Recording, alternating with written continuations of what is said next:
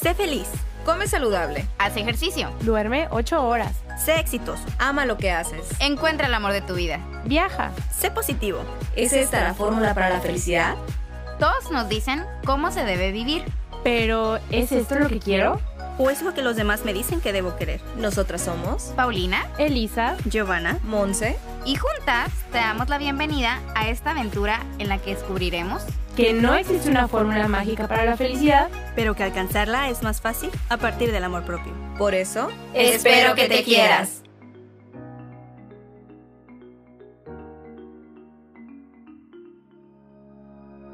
¿Cómo se mira una persona con amor propio? Vamos a suponer que tú ya estás trabajando en estos hábitos, que es lo que yo estoy haciendo. Ya estoy trabajando en ellos. No soy perfecta. Todavía estoy batallando muchísimo con muchísimas cosas que traigo encima, pero ya estoy trabajando en ello. ¿Cómo se ve una persona con amor propio? Bueno, una persona con amor propio se caracteriza por ser amigable, por ser respetuosa, amorosa, por ser independiente. Se preocupa por ella, por su crecimiento personal, por su estado de salud, por su formación, por hacer actividades que realmente disfruten, que, la desarrollen. Reconocernos, valorarnos, respetarnos, aceptarnos y superarnos a nosotras todos los días forma parte de nuestra autoestima, de nuestro amor y de nuestro trabajo personal. Si no lo hacemos de esta forma, nuestra autoestima va a ir en picada, va a empezar a caer. Tenemos que saber cuál es el lado más oscuro de nosotras, cuáles son nuestros demonios para saber qué necesito trabajar, para saber qué necesito resolver. El autoestima se alimenta con felicidad, con momentos lindos en compañía de personas que realmente te aportan, con actividades que te dedicas a ti, que te alimentan a ti, que te, haces, que te hacen realmente feliz.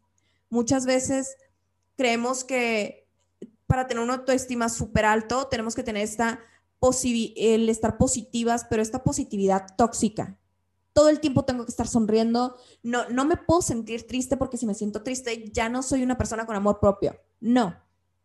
Una persona con amor propio es aquella que conoce sus demonios. Es una persona que sabe que está trabajando, que sabe que le duele. Y si no sabe qué es lo que tiene que trabajar, empieza este proceso de autoconocimiento.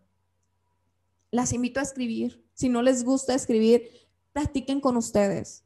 Platiquen con ustedes. A lo mejor se les hace difícil el agarrar una libretita y tener el tiempo de sentarte y escribir. O graba, grábate, graba notas de voz. ¿Cómo te sientes todos los días? ¿Qué te hizo sentir determinado comentario?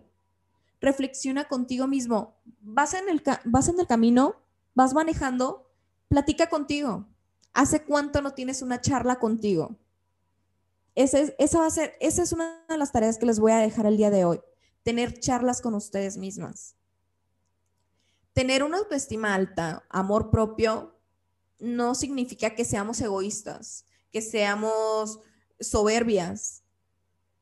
Significa que nos valoramos, que nos conocemos, que sabemos cuáles son nuestros límites, hasta dónde podemos dejar fluir y cuándo no queremos dejar fluir, porque nuestra prioridad siempre va a ser nosotros. Como tú te percibas frente a un espejo, como tú te pares a un espejo y digas, qué fregona eres, qué chingona eres, mira, hoy te ves espectacular, así te vas a percibir, así te van a percibir los que están afuera. Si tú no te ves de esa forma, si tú dices, ay no, me salió otra peca, me salió otro granito, ya tengo otra lonjita, ve nada más que fea te ves. Así te van a percibir las personas que están afuera. Las personas que te ven así te van a ver. ¿Por qué? Porque no te ven con amor, porque tú no te ves con amor. Por esa sencilla razón. Realmente a veces escuchamos más malamente las voces que están afuera. Escuchamos más esa voz de, ay, chula, te ves más morenita, ya estás engordando más. Ah, como que te falta un arreglo de pelo, ¿no? Como que ya se te ve muy quemado. Corten esas voces, no les ayudan para nada. Esas críticas no las van a hacer crecer. Acérquense a personas que realmente las nutran, ¿Estás feliz? ¿Cómo te sientes hoy? ¿Cómo está tu familia fuera de lo tradicional? Bien, los niños están creciendo sanos. No. Personas que realmente se interesen en ustedes